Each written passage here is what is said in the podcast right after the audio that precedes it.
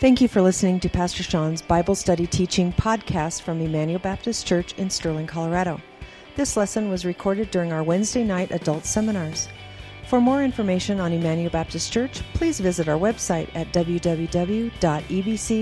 online.org. Now, here's Pastor Sean.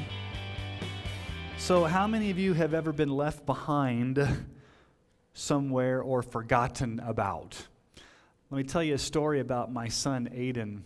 When he was about two years old, we were living in Colorado Springs and we went to the mall. I don't know if you guys remember, there was a department store called Mervyn's. It was kind of back in the day. And um, so Dawn and I were like looking around, and um, she thought Aiden was with me, and I thought Aiden was with her. And so we panicked because neither one of us knew where Aiden was.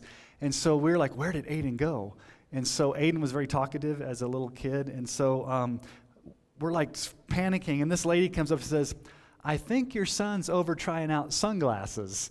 And so we go over there, and Aiden's like trying out all these sunglasses and talking to the lady at the thing and, and all this kind of stuff. And we're like, Aiden, where'd you go? And he's like, I don't know where I went. I just went to go look at these sunglasses. Well, you, you freaked us out because we thought you had been lost. Um, and then there's another story. I think I've told you this before. Um, so my dad was a pastor, and so oftentimes we were the last ones to leave church, just like kind of how it is now. And so uh, my little brother fell asleep during church because you know the pastor had been going on pretty long, and so. My dad thought he was with my mom, and my mom thought he was with my dad. And so we get home to eat lunch after church, and my dad's like, Where's Scott? My mom's like, Where's Scott? You don't have him? You don't have him? No. Like, where is he? Well, my dad drove back to the church and he was asleep on the pew and they had turned all the lights off and he was just like sound asleep, but we left him behind. So there are times when you are left behind. Nobody likes to be left behind, nobody likes to be forgotten or overlooked. Um, maybe you were the last one picked on a team and um, whatever. So we don't like to be left behind or forgotten about. So let me ask you guys a question. It's, it's kind of an easy question tonight, and that is this What is a crucible?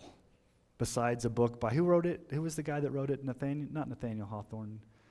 It's a famous American novel, The Crucible. Come on, Sean. You were an English minor in college. I don't remember who wrote The Crucible. What? It's not the novel. What is a crucible? Does anybody know that? It's a container that's like a pottery bowl. It's, it's made out of ceramics, it's like clay. And what a crucible can do is it can withstand the highest temperatures and it can melt or alter the chemical composition of metal and other substances. So it's actually something that can withstand high temperatures, literally a crucible. But what's the metaphor like? He went through the crucible, the crucible of suffering. It basically means you've been tested through fire. You've gone through an extreme ordeal. Very much like what 1 Peter 1 6 through 7 says. In this you rejoice, though now for a little while, if necessary, you've been grieved by various trials, so that the tested genuineness of your faith, more precious than gold that perishes, though it's tested by fire, may be found to result in praise and glory and honor at the revelation of Jesus Christ when you think about being tested through fire, what happens when metals go through the process of smelting? You, you, you, raise the temperature so high that the dross rises to the top and gets rid of all the impurities so that you have that pure gold silver. But you've got to go through that testing by fire to get those impurities out. And so, as we continue to study the life of Joseph, I can think of no other man in Genesis that went through a crucible of suffering where God was shaping him and, prepare, and preparing him. Now, let's just backtrack because we've been two weeks on this. Joseph has been betrayed two times. The first time he was betrayed by his brothers, right? He was left for dead in the pit, sold into slavery, and just so happened to be sold into Potiphar's house. And last week we looked how he was betrayed the second time by Potiphar's wife. Remember, she came on to Joseph and wanted to have sex with him, and he fled, and she blamed him and said that he raped me. And so Potiphar could have killed Joseph on the spot, but instead, he sent him to be in Pharaoh's prison. Now, some of you may not have been here last week, but in chapter 39, the key phrase that was repeated four times was, The Lord was with Joseph. The Lord was with Joseph. God's sovereign hand was with him all the time. So let's just pick up at the end of, of chapter 39 because it's kind of the setup for verse 40 or for chapter 40. So let's look at verse 21 of, of chapter 39. But the Lord was with Joseph and showed him steadfast love and gave him favor in the sight of the keeper of the prison. And the keeper of the prison put Joseph in charge of all the prisoners who were in the prison. Whatever was done there, he was the one who did it. The keeper of the prison paid no attention to anything that was in Joseph's charge because the Lord was with him. And whatever he did, the Lord made it succeed. The Lord made it succeed. It wasn't because Joseph was all that. It wasn't because he was a man of ingenuity. God was sovereignly directing his steps. So let's find out what happens to Joseph as he's in prison. Now, we're going to tackle two chapters tonight. And the reason I'm doing that is because we're not going to get done because we only have, I think, three more weeks of Wednesday night. So we're going to try to get everything in tonight, and hopefully we'll be able to do that. So let's just read verses 1 through 8 chapter 40. We're going to take this in bite sized uh, chunks here. So, chapter 40, 1 through 8. Some time after this, the cupbearer of the king of Egypt and his baker committed an offense against their lord, the king of Egypt. And Pharaoh was angry with the two officers, the chief cupbearer and the chief baker. And he put them in custody in the house of the captain of the guard, in the prison where Joseph was confined. The captain of the guard appointed Joseph to be with them and he attended them, and they continued for some time in custody. And one night they both dreamed the cupbearer and the baker of the king of Egypt, who were confined in the prison, each his own dream, and each dream with its own interpretation. When Joseph came to them in the morning, he saw that they were troubled. So he asked Pharaoh's officers who were with him in custody in his master's house, Why are your faces downcast today? They said to him, We have had dreams and there's no one to interpret them. And Joseph said to them, Do not interpretations belong to God? Please tell them to me. Now, the text there in verse 1 says, Some time after this. We can do the math. How old was Joseph when the story began? He was 17 years old. And he was sold into slavery. And then at the beginning of chapter 41, he's 28 years old. So it's probably 10 or 11 years or so. So um, there, there, it's been a long time that he's been there. So let's talk about the cupbearer and let's talk about the baker. Nehemiah was a cupbearer too. So what was the cupbearer? A person who bore the cups, right? now the cupbearer held a cr- critical position of trust in the government. Pharaohs feared being poisoned or assassinated, so they trusted the cupbearers with their lives. What would the cupbearer do? They would tr- taste the wine or the drink before it was given to the Pharaoh to make sure it wasn't poisoned. So you had to trust your cupbearer because that was kind of the person that was protecting your life as a Pharaoh. So it had to be somebody that was very, very trustworthy to make sure nobody would come and assassinate, make sure nobody would poison him. He was probably one of the closest confidants to the Pharaoh. Now, let's talk about the baker. The bakers were also in a position of trust because the baker was like the top chef. Um, he would prepare all of the king's meals, and he too would be very close to the Pharaoh and he could possibly conspire against him either by poisoning the food or allowing the king's enemies to get close. So you're messing with the food.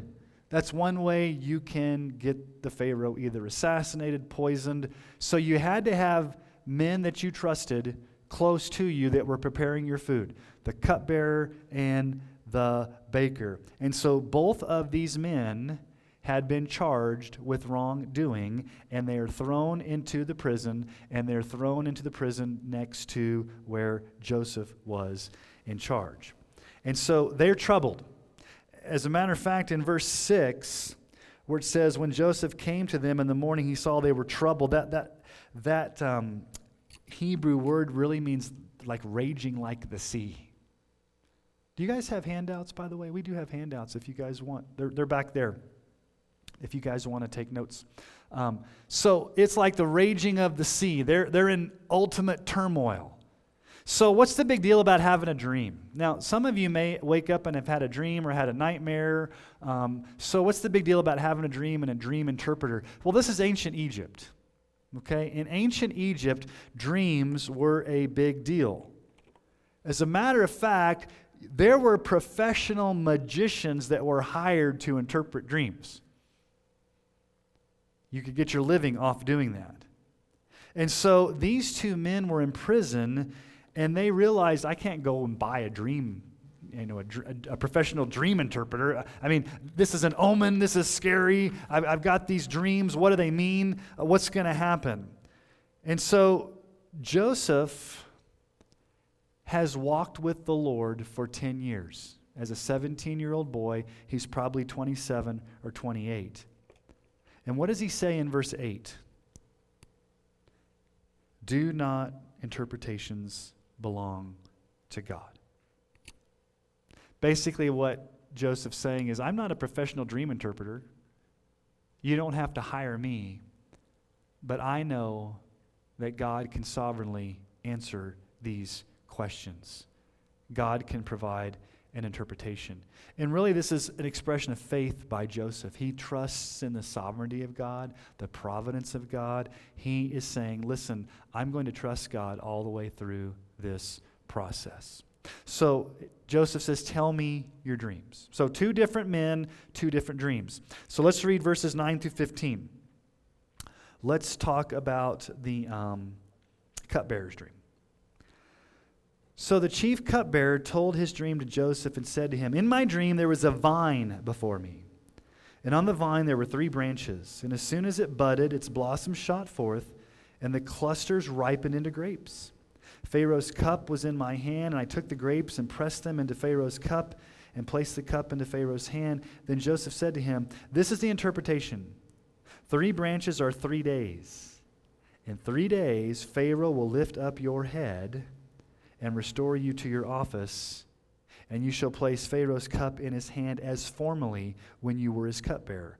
Only remember me when it is well with you, and please do me the kindness to mention me to Pharaoh, and so get me out of this house.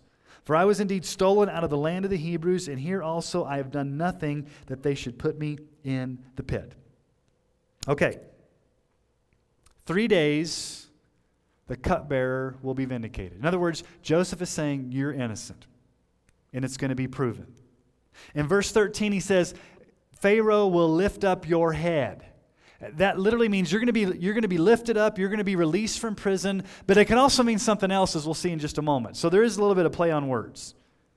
So you're going to be vindicated, cupbaker, cup cup bearer. You are going to be released from prison. The big thing that Joseph says there, what does he say there in verse 14? Only remember me. Remember me. He knows that God is sovereign, but he also knows that it doesn't hurt to get a word into this cupbearer to say, listen, put a good word into me to Pharaoh. Remember me. I helped you out here. I helped you interpret this dream. And notice that he pleads his innocence. He says, listen, I've done nothing wrong. I was stolen. I was stolen out of the land of the, of the Hebrews. I've done nothing wrong. I'm suffering here innocently, just like you have been, cupbearer. You can relate to me. You're here as an innocent man. I'm here as an innocent man. You're getting out because I helped you interpret the dream. Just remember me. Show me kindness. And that word kindness, show me kindness, that is the word we keep seeing over and over again, hesed. Show me hesed. In other words, it's not God's love towards us, but it's the strongest way of asking the cupbearer, please be gracious to me. Please be committed to me. Please remember me. Now, we have to remember there's two men, two dreams. Who is hearing this happen? The baker. And what's the baker thinking? Well, Joseph gave a very good interpretation to the cupbearer, and he's going to get let go in three days, and his head's going to be lifted up. So let's see how the baker responds to Joseph. So let's keep reading verses 16 through 19. When the chief baker saw that the interpretation was favorable, he said to Joseph, I also had a dream. There were three cake baskets on my head. And in the uppermost basket, there were all sorts of baked food for the Pharaoh, but the birds were eating it out of the basket on my head. And Joseph answered and said, This is its interpretation. The three baskets are three days. In three days, Pharaoh will lift up your head from you and hang you on a tree, and the birds will eat the flesh from you. So, who's the guilty one? The baker's guilty. And he's rightfully in prison. Because he thinks it's a favorable answer that he gets from Joseph to the cupbearer, maybe he thinks it's the same thing for him. Now, the imagery is kind of weird, isn't it? It's like this basket he's balancing on his head with these cakes and stuff in there, and these birds are coming and eating out of it. And so um, we know three baskets, three days. But notice what he says. He uses the same exact language that he, that he gave to the cupbearer. Pharaoh will lift up your head. He's thinking, so far, so good. I'm going to get out of here. But then, lift up can be released. Or in Hebrew, lift up your head can also mean, I'm going to lift up your head and hang you on a tree. And the vultures will eat your dead carcass. You're going to be decapitated and impaled on a tree this will be a public humiliation of you being a dead body as an example to anyone who expire, conspires against the king. So, two dreams, two interpretations. One guy is guilty, one guy is innocent. Joseph says, Please remember me. Now, here's the big issue Will these interpretations come true? Or is Joseph just blowing smoke? these guys are like, well, okay, maybe, maybe it's true, maybe it's not. Is the sovereign God the one who gives the interpretation of the dreams? Because remember, what did Joseph say? Doesn't God give the interpretation? Don't these come from God? If these come from God, then they're going to come true. So let's continue reading. Verses 20 through 23. On the third day, which was Pharaoh's birthday, he made a feast for all his servants and lifted up the head of the chief cupbearer and the head of the chief baker among his servants. He restored the chief cupbearer to his position, and he placed the cup in Pharaoh's hand. But he hanged the chief baker as Joseph had interpreted them to him. Yet the chief cupbearer did not remember Joseph, but forgot him. Now, the Pharaoh's birthday, that's not his literal birthday, like the day he was born. It's really the day he became Pharaoh. And it's very important the day he became Pharaoh because, according to Egyptian religion, that means that's the day he became a god. But it's also the day that he gives amnesty to prisoners, lets prisoners go free. So think about the relief that the cupbearer hears from Pharaoh himself. Now, he heard the interpretation of the dream from Joseph. You're going to be, you're going to be released. But what does Pharaoh say? You have been released. I'm restoring you to being cupbearer. Come back. Come back into my court. I trust you. You were wrongly accused. You are innocent. But then those stinging words that Moses writes here at the end. Yet the chief cupbearer did not remember Joseph, but what? Forgot him. Now you can think about it this way this is the third time he's been betrayed, or let down, or done wrong. Number one, by his brothers. Number two, by Potiphar's wife. Strike three, you're out, Joseph, by the cupbearer. So, three times he has been forgotten. So, let's ask the question what's this whole chapter teaching us? There's not a, the, the, theological truth doesn't just emerge from the text. We've got to bring the implication into it. So here's what, here's what we think this, this passage is teaching us loneliness, disappointment, and delays are used by God to mold us into more effective followers of Jesus. Do you think Joseph was disappointed? God delayed. He's lonely in a prison. There are times when we go through suffering when we think, I've been, I've been left alone. I'm suffering. I've, I've got a bitter disappointment. Things didn't work out the way I wanted to. Have you ever thought that's precisely where God wants you to be? Steve's like, no. God may want you to go through that as a way to strengthen your faith, to test you, to shape you, to chip away, to mold you, to make you more effective, more mature, and more dependent upon Jesus. What does James tell us in James 1 2 through 4? Count it all joy, my brothers, when you meet trials of various kinds. And, and James doesn't describe what those trials are. He just says all of us are going to go through different kinds of trials, various kinds. For you know the testing of your faith produces steadfastness, and let steadfastness have its full effect, that you may be perfect and complete, lacking in nothing. Now think about this for a moment. God could have written that verse on a scroll hundreds of years earlier and just plopped it down in Joseph's lap and said, Hey, count it all joy, Joseph, when you go through trials. But what does God do? God takes him 13 years through this crucible of betrayal, loneliness, disappointment, frustration. And why is God doing that? Well, the Bible says it's to mature us, it's to strengthen us. You may, Joseph may not know at the moment why God is delaying, but let's just ask the question Will Joseph need maturity and strength and spiritual stamina for what comes next in his life? Now, he doesn't know what comes next in his life. We know because we've read ahead. He becomes the prime minister, as we'll see in the next chapter. He becomes the prime minister, the second in charge of Egypt. And what's he going to face as the second highest person in the, in the court of, of Egypt? Do you think he's going to face more Potiphar's wives coming after him? If you're in positions of power, I'm sure there's going to be more women coming after him. Are there going to be more enemies like the baker that may come against him, like they came against Pharaoh? He's going to be in the thick of Egypt's political elite. He's going to be at the top of the food chain. And at, at the top of the food chain, if you will, there are a whole lot more temptations and pressures and things that he's going to have to deal with that at the time he has no idea what God is doing to prepare him. Now, have you ever gone through something like that? You don't know why God took you through a trial. And it was a long trial, and you get to the other end of it, and you're like, okay, now I get it. If God would have placed me here then, there's no way I would have been prepared. I couldn't have handled it.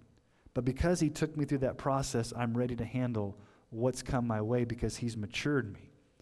So let's think about Joseph's quote unquote life verse at this point. Joseph had a life verse. What is it? 1 Peter 4 12 through 16. Beloved, do not be surprised at the fiery trial when it comes upon you to test you, as though something strange were happening to you. But rejoice insofar as you share in Christ's sufferings, that you may also rejoice and be glad when his glory is revealed. If you're insulted for the name of Christ, you're blessed because the Spirit of glory and of God rests upon you. But let none of you suffer as a murderer or a thief or as an evildoer or as a meddler. Yet if anyone suffers as a Christian, let him not be ashamed, but let him glorify God in that name. Twice Joseph has suffered for doing the right thing. He did the right thing by fleeing from Potiphar's wife. He did the right thing by interpreting the dream. And both times, what happened? The door was shut in his face, he was forgotten, and it didn't work out. Now, I'm going to read chapter 41, verse 1. We'll get to it in just a moment, but just read it. Chapter 41, verse 1. After two whole years, Pharaoh dreamed that he was standing by the Nile. How long does Joseph have to sit in that prison cell after he's been forgotten by the cupbearer? Two whole. He's got two whole years to sit there and think about it. All that's happened to him. I've been betrayed by my brothers. I've been betrayed by Potiphar's wife, and now I've been forgotten by this stinking cupbearer. And I have to wait two whole years in this fiery trial. So let's ask the question for us. Because I don't know the last time you were betrayed by a cupbearer in prison. Anybody? Anybody? Bueller? Bueller? No, okay. So, how will we respond when we are in the crucible of suffering? How will we respond to God's shaping and molding of us during trials? So, let's ask the question. It's not if you go through a trial, but when you go through a trial. What should you do? So, let me suggest tonight three ways we should respond when going through suffering. And because I'm a good Baptist pastor, they all start with S. So we're going to do some a little alliteration tonight just to help you remember. So here's the first one submit to God's sovereign plan. Submit yourself to God's sovereign plan. I've said it many times before you can't fight God's sovereignty. If God has ordained you to go through it, you submit to it. You resign yourself and say, God, you're ordaining this to happen, and I can't fight it, so I'm going to submit to it. And you have to understand that if God is ordaining you to go through it, He's doing it for your good and for His glory. It may not feel good, it may be painful, but God is always doing good to his children and shaping and molding them and conforming us to the image of Christ. And God is sovereign in how he does that. We can't tell him how to do that. He sovereignly is in charge. All we must do is submit to God's sovereign plan. Doesn't mean you have to like it, doesn't mean you have to understand it, but submit to it. That's first. Second, stand on the truth that God never forgets his children. The cupbearer may have forgotten Joseph, but God never forgets his children. God doesn't leave us at Mervyn's. when we run off and, and, start trying on sunglasses, He comes and knows where we are, seeks us out. He's never going to leave us or forsake us. Now, sometimes it may feel like God's forgotten us. May, sometimes it may feel like he's not our sovereign father. Or he sometimes we, we wouldn't admit this, but God, do you really know what you're doing? No. He never forgets us. On four occasions, what does Moses, the writer of Genesis, tell us in chapter 39 about Mo- Joseph, God was with Joseph. Through your trials, stand on the promise that God is with you. He's not forgotten you. He doesn't leave you. He doesn't abandon you. He is with you. And then, third, so one, submit to God's sovereignty. Two, stand on the truth that God never forgets his children. Number three, surrender to the gospel. Now, I want you to think about the imagery here. This may not jump out at you right away, but I want you to think about a picture of the gospel here. The cupbearer was in prison. And who was the source of his salvation? Ultimately, God, but through whom? Joseph.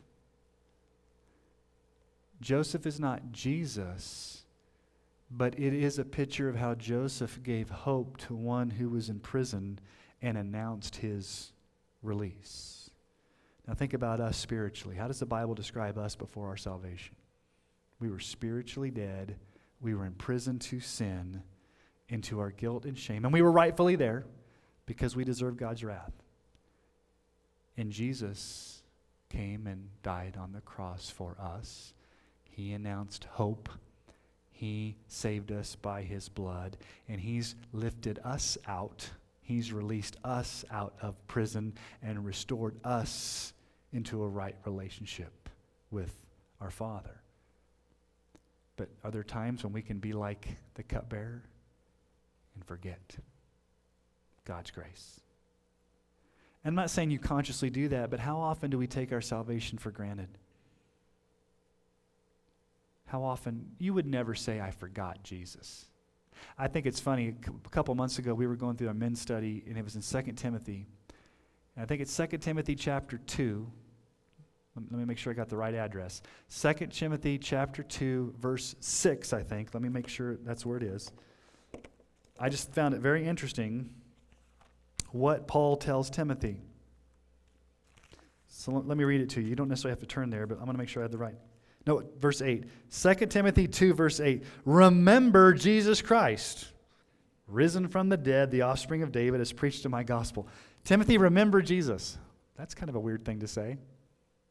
Remember Jesus. Well, I don't think I've forgotten him.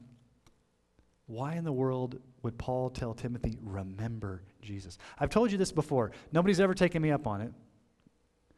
Go do a word search of how many times the word remember shows up in the Bible, Old and New Testament.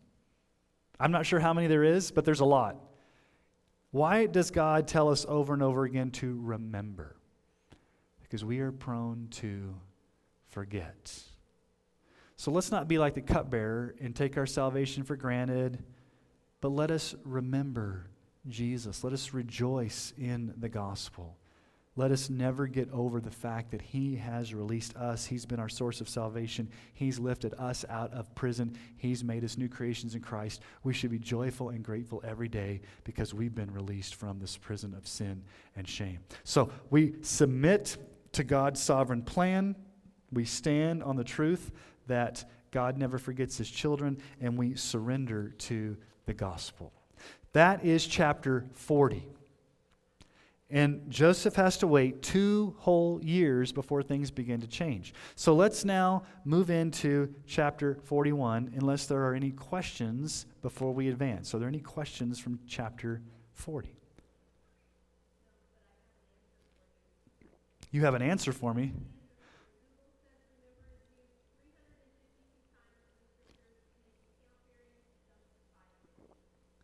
If you, if you count what? The variance. Okay. So three to 500 times the word shows up. She said she did a Google search. All right, we'll trust Google on that. All right, so here's chapter 41. So, chapter 39 is God takes us through times of loneliness and frustration and trials to test our faith to grow us to be more like Jesus. So, we're still under that same kind of theme, but here's the, the main theme or the main idea of chapter 41. Trusting in God's unshakable sovereignty prepares us to live distinctly godly lives in a godless culture. Okay, so let's just ask the question Do we live in a godless culture? Yes. Do we as Christians need to live distinctly godly lives? How do we do that? We trust in God's unshakable sovereignty. Now, why do I say unshakable? We'll talk about that in just a, mo- a moment. So, this chapter is divided into four scenes, four sections. So, let's look at the first. First of all, let's explore Pharaoh's dreams and dilemmas. So, this is, these two chapters are all about dreams. And Pharaoh has a dream, the cupbearer has a dream, the baker has a dream, and who's the interpreter of dreams? Joseph. Remember what he said in the last chapter? Is not God the one who gives the answer? So let's read in chapter 41, verses 1 through 8. After two whole years, Pharaoh dreamed that he was standing by the Nile. And behold, there came up out of the Nile seven cows, attractive and plump, and they fed in the reed grass. Behold, seven other cows, ugly and thin, came up out of the Nile after them and stood by the other cows on the bank of the Nile. And the ugly, thin cows ate up the seven attractive, plump cows. And Pharaoh awoke and he fell asleep and dreamed a second time. And behold, seven ears of grain, plump and good, were growing on one stalk. And behold, after them sprouted seven ears, thin and blighted by the east wind. And the thin ears swallowed up the seven plump, full ears. And Pharaoh awoke, and behold, it was a dream. So in the morning his spirit was troubled, and he sent and called for all the magicians in Egypt and all its wise men Pharaoh told them his dreams, but there was none who could interpret them to Pharaoh. Now, without you having any type of magic, let's just practically ask could you probably figure out what these dreams mean? Sort of. Okay, what's the first image? Cows. The second image is wheat.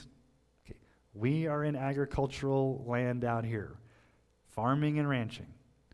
What are the images of cows and wheat? What are we talking about? The food supply, the food source of Egypt is going to be affected somehow. So there's a strange, so there's the number seven, and it's the same thing in both of the dreams. You got seven plump cows that come up and they're nice and attractive, and then seven like real sickly cows come up and eat them. That's kind of a dangerous, weird dream. Cow, number one, cows are herbivores. They don't eat other cows. And so these thin, sickly cows eating the good cows, like Pharaoh wakes up like, whoa, this is freaking me out. And then you got this nice big bushel of, of wheat, and then this thin, blighted wheat comes and, and basically overtakes it. Seven and seven. So, even if you couldn't get the exact interpretation, you knew somehow it's going to be bad related to the food supply. So Pharaoh's troubled. He's agitated. He doesn't know what these are. So, what does he do? Remember, I said dreams are a big deal in ancient Egypt. He sends for the professional dream interpreters, the magicians, to come. And they were knowledgeable. They were probably men who were, were involved in the occult, maybe magic arts. They had somewhat supernatural ability. But here's the thing notice what the text says in verse 8 very end of it.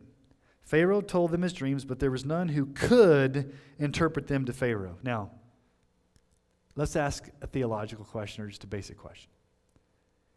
Is it no one could or no one would? we really don't know. It's not that hard to figure out what the dream is. I think, this is my personal opinion, I could be wrong on this. I think these men were cowards. They didn't want to tell the king the truth. They were yes men. They wanted to give the king good news, and they knew that these dreams weren't good news. They knew that it would not be a good report. So, whether they could not or would not, we really don't know. The point is, is that nobody's willing to give an interpretation here. And the king's distress, Pharaoh's distress, he's got two dreams, and they're both about seven and seven and about food source cows and wheat.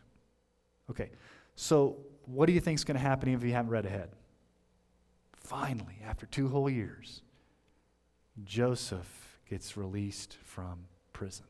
So let's read, this is a fairly long section, but let's read verses 9 through 24. Then the chief cupbearer said to Pharaoh, Ah, I remember my offense today.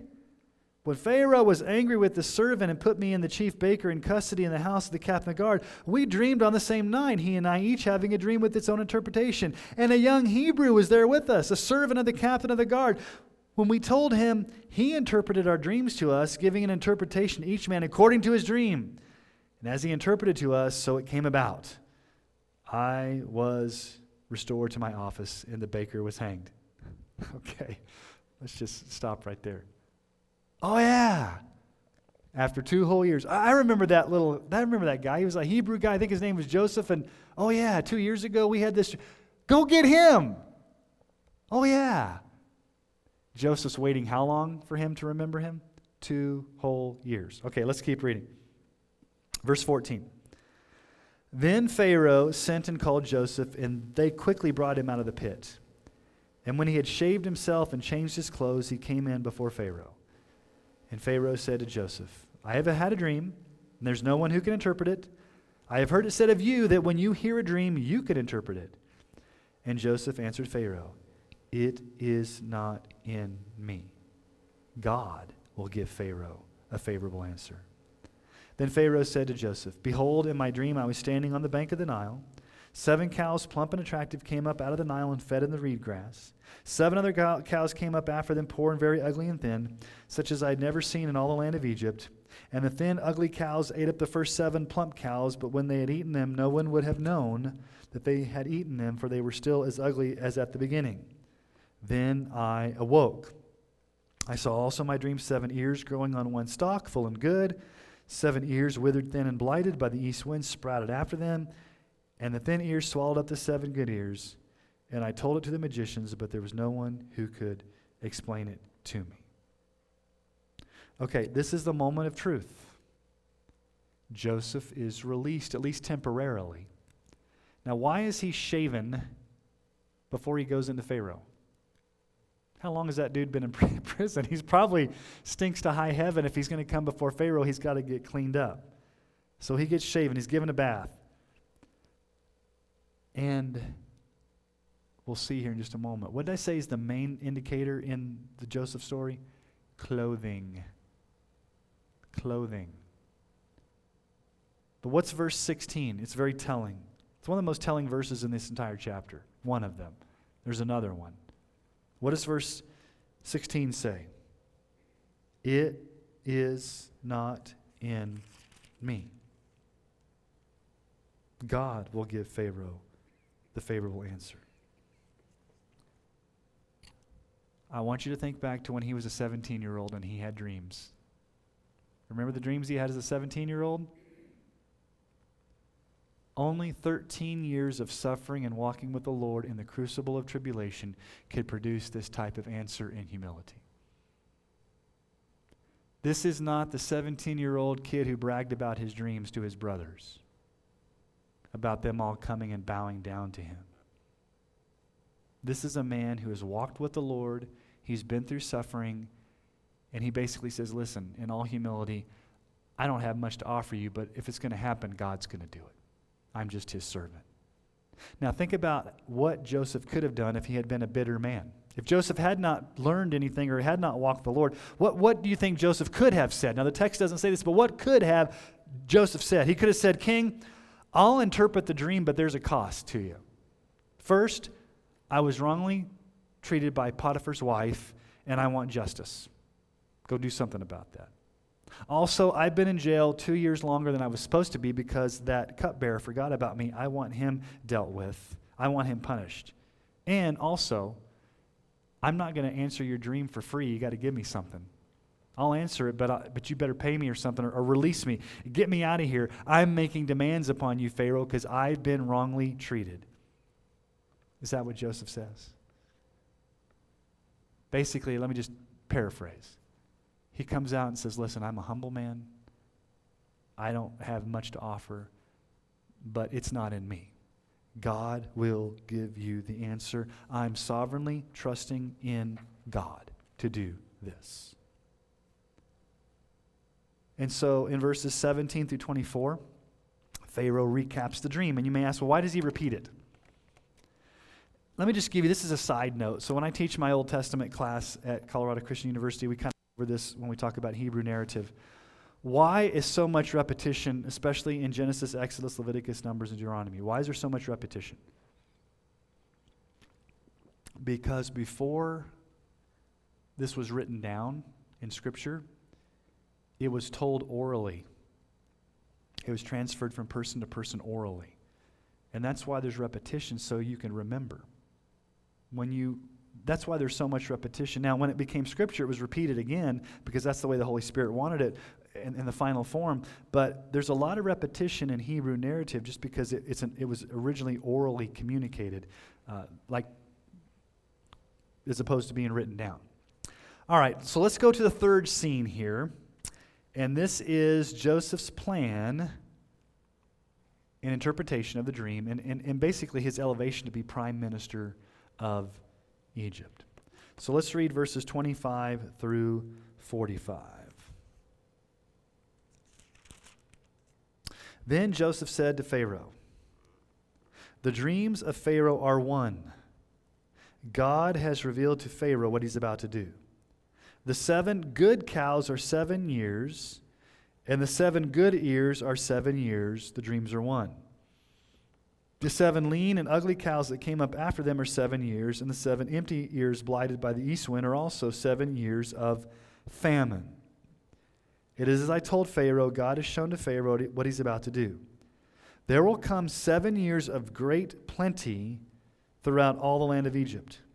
But after them there will arise seven years of famine, and all the plenty will be forgotten in the land of Egypt. The famine will consume the land, and the plenty will be unknown in the land by reason of the famine that will follow, for it will be very severe. And the doubling of Pharaoh's dreams means that the thing is fixed by God, and God will shortly bring it about. Now, therefore, let Pharaoh select a discerning and wise man and set him over the land of Egypt. Let Pharaoh proceed to appoint officers over the land and take one fifth of the produce of the land of Egypt during the seven plentiful years, and let them gather all the food of these good years that are coming and store up grain under the authority of Pharaoh for food in the cities, and let them keep it. That food shall be a reserve for the land against the seven years of famine that will occur in the land of Egypt, so that the land may not perish through the famine. Let's just stop there for now. So, as we go through this section, I want you to see God's sovereignty that comes out of the mouth of Joseph. Again, only walking through suffering and trusting in the sovereignty of God is he the mature man to say these things. Now, the key verse in this entire chapter is in verse 32. The doubling of Pharaoh's dreams mean that the thing is fixed by God and God will shortly bring it about. Joseph says that this famine is fixed by God. Literally, firmly decided. In other words, God has sovereignly decreed this to happen, and nothing will stop God from accomplishing his purposes. It's, it's a done deal. It's God's decree. One thing you can count on is God will always accomplish his purposes. So, so let's ask the question here How do we get prepared to live godly lives in a godless culture? We trust in God's unshakable sovereignty. In other words, we trust that God has quote unquote fixed things, ordained things, set up things according to his sovereign decree. Now you ask, well, where do you get that, Pastor Sean? I could give you tons of verses, but let's just go through a few tonight. Psalm 135 6. Whatever the Lord pleases, he does in heaven and on earth, in the seas and all the deeps. Whatever God wants to do, he's going to do. Where's he going to do it? In heaven and on earth. God has sovereign control over the entire universe. He's going to do what he wants to do. Okay, here's a rhetorical question in Isaiah 14 27. For the Lord of hosts has purposed, and who will annul it? His hand is stretched out, and who will turn it back? Because the rhetorical question if God's done something, who's going to stop it? Answer nobody. If God has ordained it, if God has purposed it, nobody can. What does it mean to annul it? Stop it, change it, impede it. You can't do that. Now, this is the verse. If you want, like, the verse on God's sovereignty? Here it is Isaiah 46, 9 through 10. Let's talk about this first. Remember the former things of old, for I am God and there's no other. I am God and there's none like me, declaring the end from the beginning and from ancient times things not yet done, saying, My counsel shall stand and I will accomplish all my purpose. Now, let's talk about that verse for a moment. God declares the end from the beginning. It doesn't say God predicts, God declares it. And what God declares, what God says, comes to pass. So God is not passively sitting back and looking at time and kind of on the fly figuring out what's going on. God has sovereignly determined the end from the beginning, things that have not yet happened, and he, his counsel shall stand. It can't be changed. He is going to accomplish, does it say some of my purpose or what? All my purpose. God is going to accomplish it. This is God speaking. Then you've got Daniel 435 which says, All the inhabitants of the earth are accounted as nothing. And he does according to his will among the host of heaven and among the inhabitants of the earth, and none can stay his hand or say to him, What have you done? What does it mean to stay God's hand? You can't stop what God's sovereignly going to do. And then Job 42 2, I know that you can do all things, and no plan of yours can be thwarted or stopped. So here's some sanity in a crazy world. The only way you can be prepared for suffering, for the craziness, for all the stuff that happens in our culture is to trust in the absolute sovereignty of God. Because God is ordaining it to happen, and He is in charge, and He is the one who's in control. And we also know who wins in the end. God wins in the end. So Joseph has a strong theology in the sovereignty of God. He says this thing's fixed. Pharaoh, no matter what you do, you can't stop what God's plan is. There's going to be seven years of harvest, of plenty. There's going to be seven years of famine, and God's going to do it. No matter how hard you try to fight it, if you wish it away, if you don't like it, it is fixed.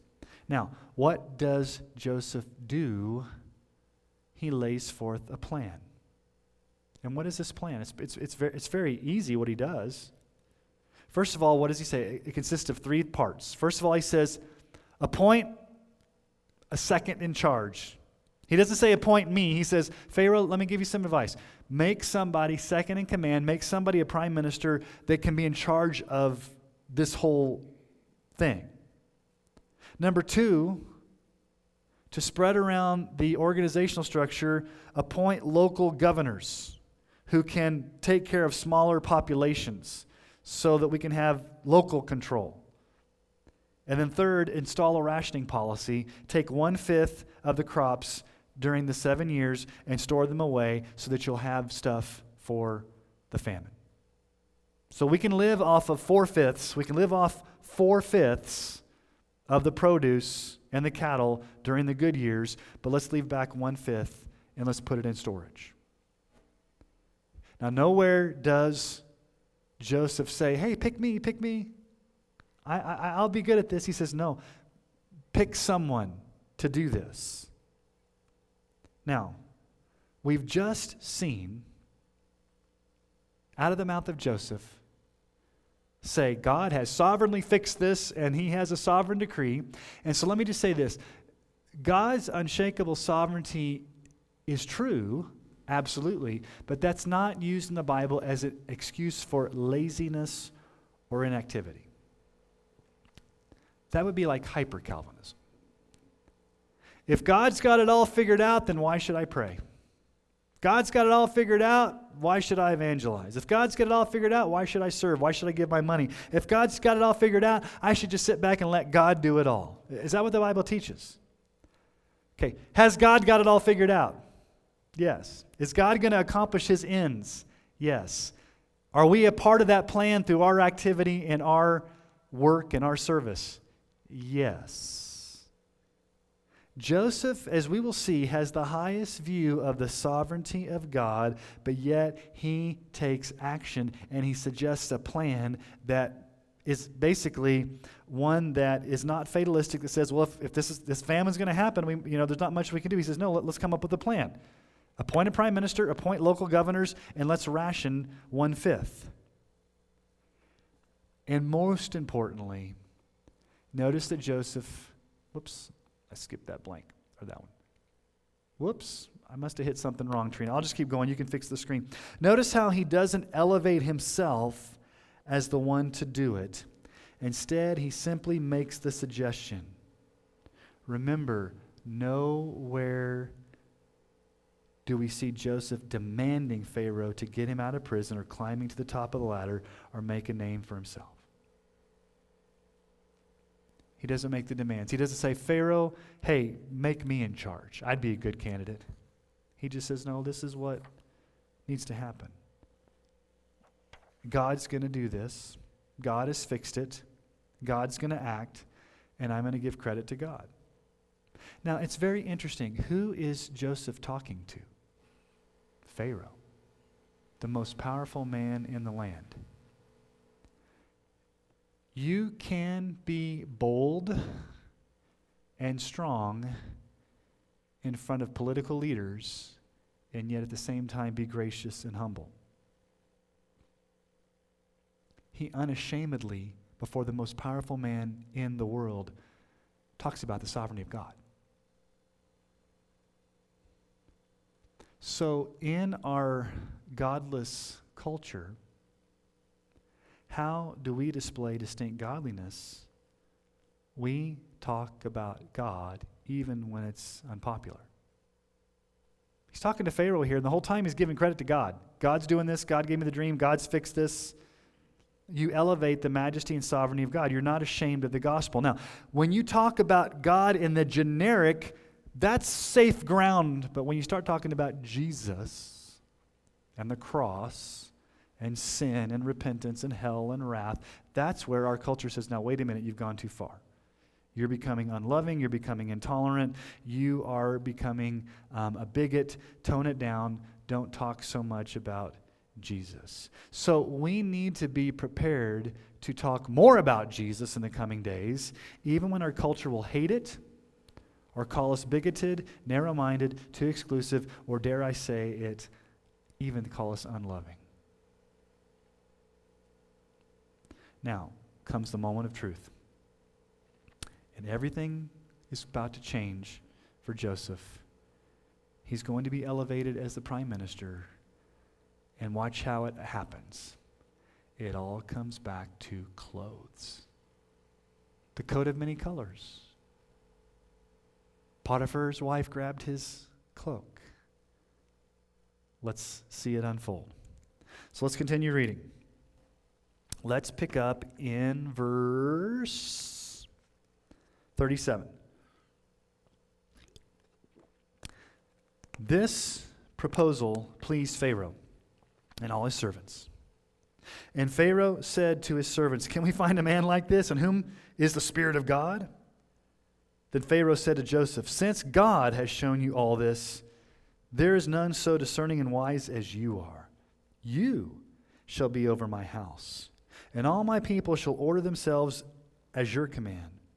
Only as regards the throne will I be greater than you. And Pharaoh said to Joseph, See, I have set you over all the land of Egypt.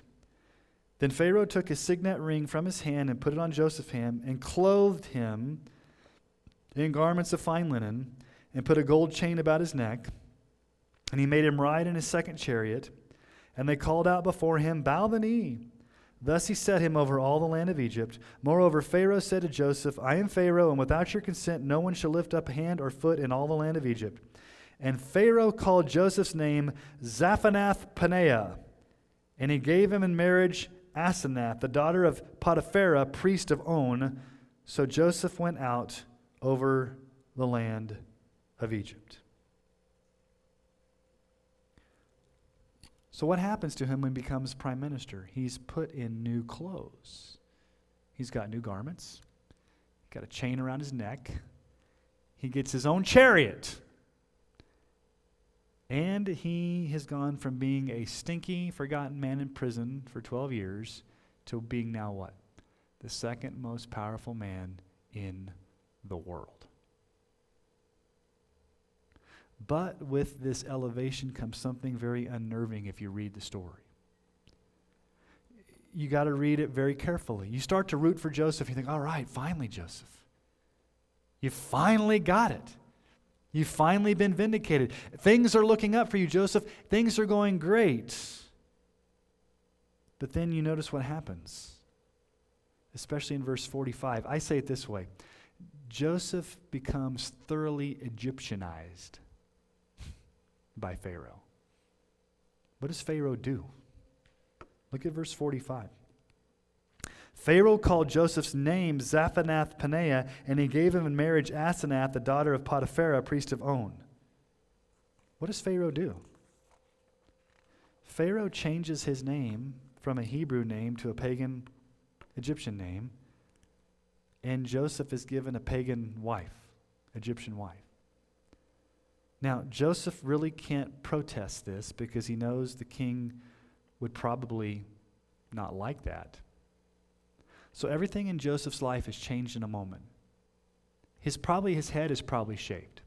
We don't know that, but, when, but back then, the, if you've seen pictures or, or, or artifacts or archaeology, the, the leaders in, in, in Pharaoh's court had shaved heads.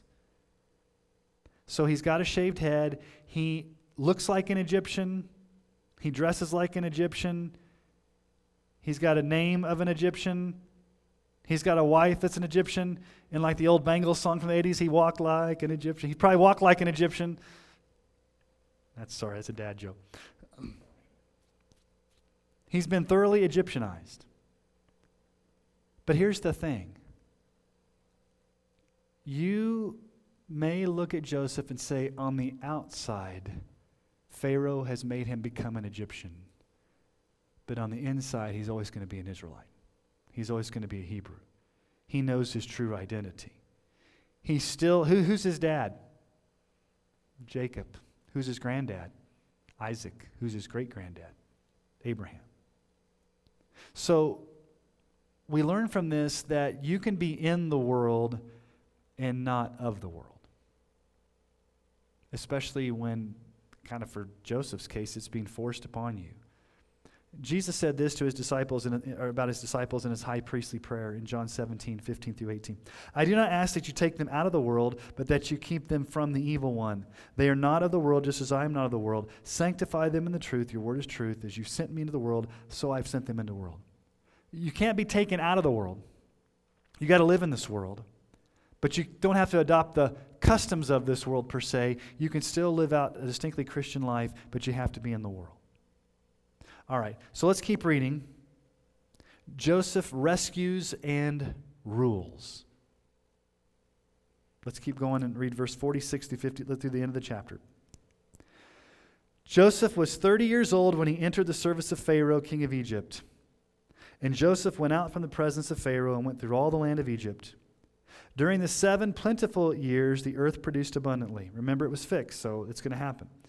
And he gathered up all the food of these seven years which occurred in the land of Egypt and put the food in the cities. He put in every city the food from the fields around it.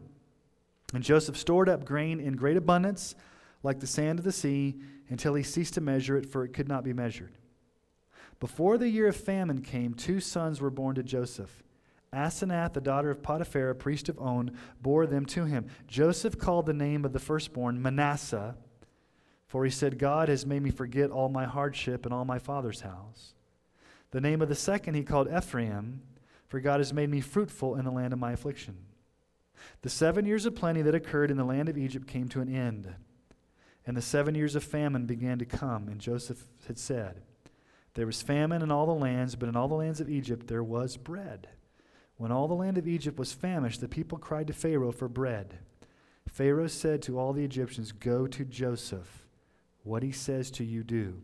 So when the famine had spread over all the land, Joseph opened up all the storehouses and sold to the Egyptians, for the famine was severe in the land of Egypt. Moreover, all the earth came to Egypt to Joseph to buy grain, because the famine was severe over all the earth.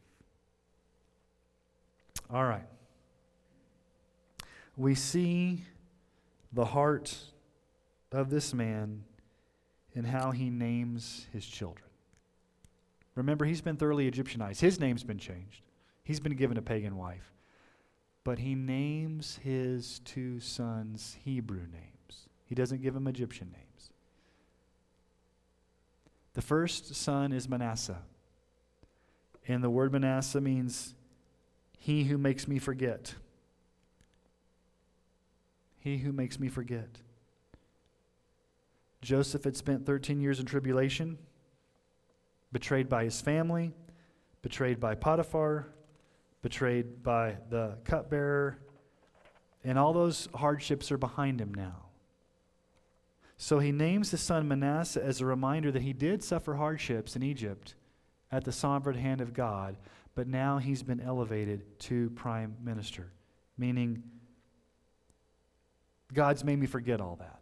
I went through that, and that was my past, and God used that, but now He's elevated me to prime minister. So that's what the word Manasseh means. The second son's name is Ephraim, which means to bear fruit. So if you think about it this way, Manasseh, his name focused on Joseph's past 13 years of suffering. Ephraim, the second born, focuses on the future, where the land would be fruitful.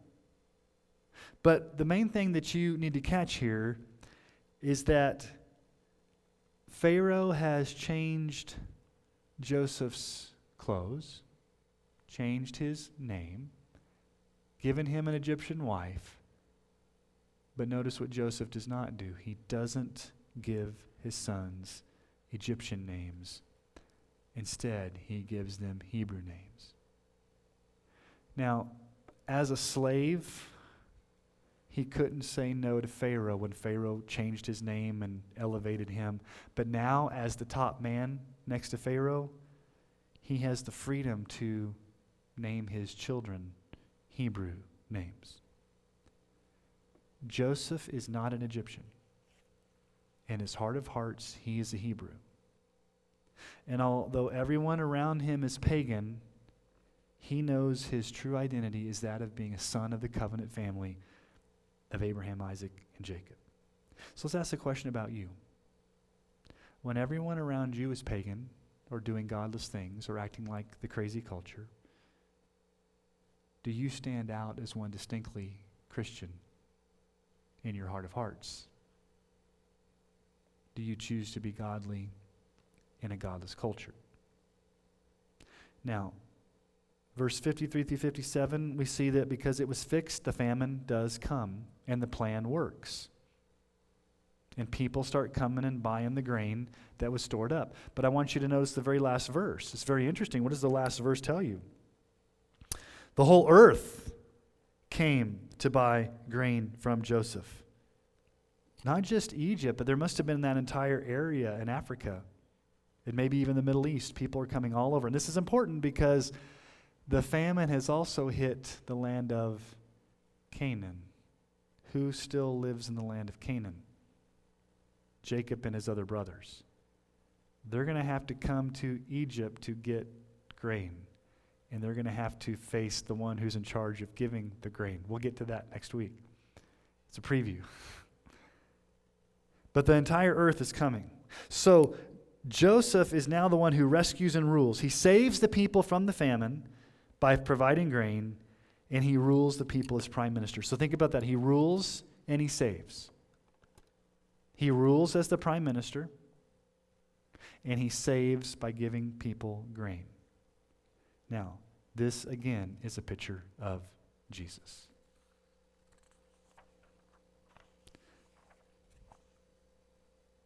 Let me show you some parallels of how this is a picture of Jesus. Let's first of all think about Joseph as the one who rules. He's the one who rules. Jesus, just like Joseph, was betrayed. Jesus was left for dead. He was buried. He was forgotten by his disciples. And then three days later, he was elevated. Not from a prison, but literally raised from the dead. And now, where is he? He's exalted in heaven with the highest place of authority. You can think about it this way Joseph was exalted as prime minister, Jesus was exalted as King of kings and Lord of lords. Look at verse 43.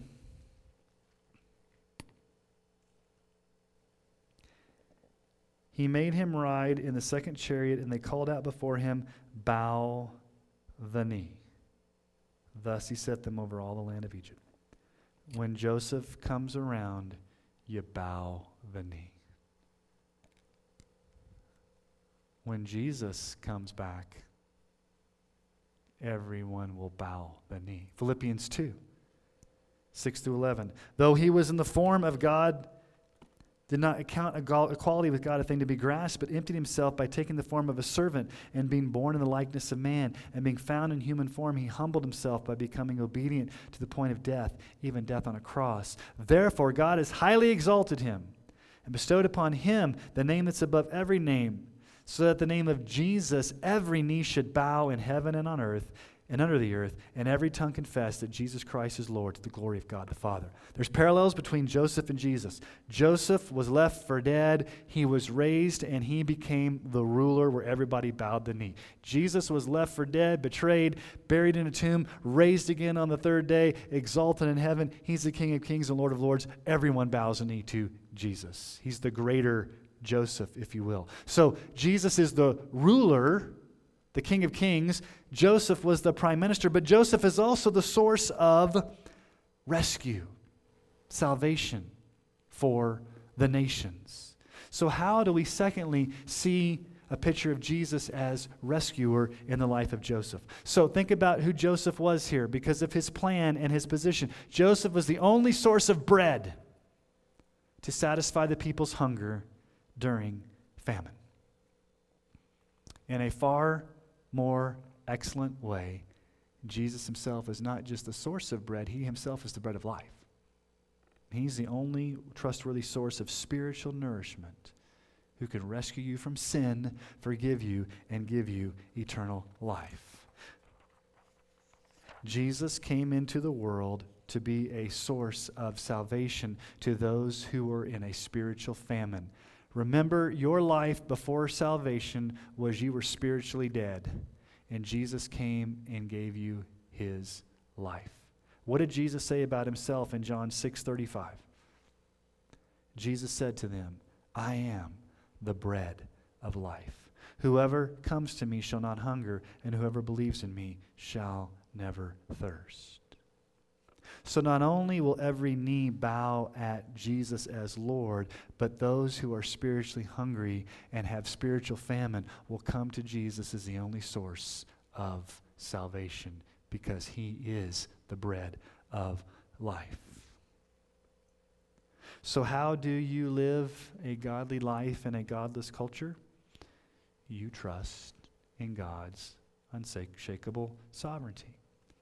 And what is God's unshakable sovereignty? Well, God sent Jesus to die on the cross, to rise again three days later, and to be our source of eternal life and sustenance, and to be our King. So, Jesus is the only one who can rescue you, and He's the only one who has the right to rule you. So, the question that you've got to ask is this if he is the true source of salvation and he is the rightful ruler, will you bow your knee to King Jesus? That's the only appropriate response to the Lord, who is the bread of life, to bow the knee. Well, let's pray. And we got done a little bit earlier than last week, so you get a little bit more time to fellowship and and, and, and visit. Father, thank you for this time tonight. And we just want to submit ourselves to your sovereignty. Lord, we know that Joseph went through many, many trials. And Lord, we've gone through trials as well. And Lord, it's, it's painful as we go through them. But Lord, help us to trust that you never forget your children, that you are always there with us, and always help us to remember the gospel that Jesus, you died for us, you rose again, you're never going to leave or forsake us. You are our only source of spiritual sustenance, you are our King. We bow our knee to you gladly, joyfully. And so help us just to trust that you are sovereignly in charge of all things, and let that give us comfort, let that give us assurance, let that give us joy deep in our hearts. And we ask this in Jesus' name. Amen.